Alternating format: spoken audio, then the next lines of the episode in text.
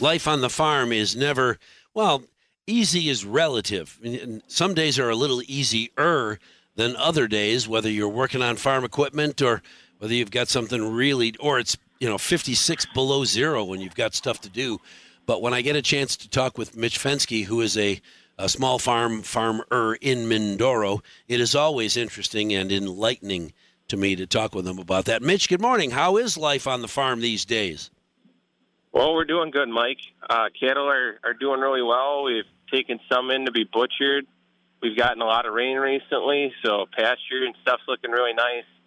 Um, new seeding, so like alfalfa and whatnot that we had this year, that really kind of came back nice with uh, all this late season rain here. So, yeah, things are looking pretty good. I feel kind of bad for the grain guys just because we got all this late rain and there's definitely a lot of high moisture corn and stuff like that. But uh, but yeah, other than that, things are looking pretty good. And will that save you money through the winter? The fact that this late rain has grown your pastures enough for your cows to eat out there instead of you having to buy winter as much winter feed?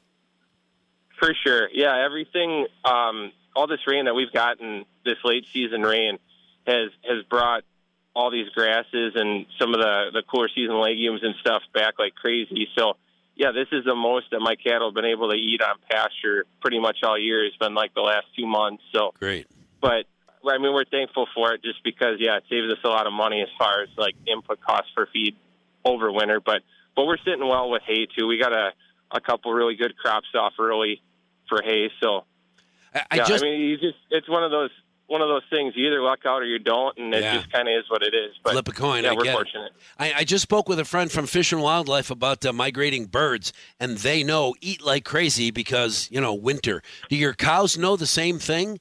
Eat like crazy because you know pretty soon cold. Yeah, absolutely. So like right now, you see them. Uh, their their appetite obviously is increased. Uh, we had some cool cool nights and stuff like that, so they they need a little bit more just to kind of keep that body temperature up. Sure. But they're also they're also putting on a good coat for winter. So yeah, and and then like our our mother cows, they're pregnant right now. So yeah, there's just a lot of energy being consumed. But also, when it's cooler out, that's when these animals are what what do you want to say like putting on the most weight for the amount of food that they consume. So like right right now, just because of the cooler temperatures, like they're they're eating just a lot in general. So not only are they benefiting themselves, but they're also putting weight on. So, like if you have beef animals that you're going to butcher, that's really desirable. Like right now, it's like you're pretty much your prime time for putting weight on your animals. So, life on the farm is pretty good these days. Sounds like. Yeah. It yeah, is. we really can't complain. Pretty right. blessed out here. Well, good, because if you started to complain, I'd have to say, well, I have to say it anyway because time.